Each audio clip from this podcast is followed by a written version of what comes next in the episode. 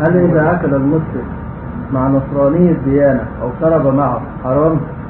وإذا كان ذلك حرام لا، مو مع بحرام. قول الله تعالى وطعام الذين أوتوا الكتاب حل لكم وطعامهم وطعامكم حل لهم. حل الطعام غير الأكل معهم. حل الطعام غير الأكل معهم. حل طعامهم حل لنا لكن لا تتخذوا اصحابا تأكلوا معهم دائما وتؤانسهم وتضحكوا معهم. لا لأنه عداء لكن إذا صارت الحاجة مع الضيوف صار الطعام عليه نصراني أو غيره واكلت معه لا حرج إن شاء الله. لكن لا تتخذوا اصحاب في الحديث لا تصحب إلا مؤمنا ولا يكن طعامك إلا تقي.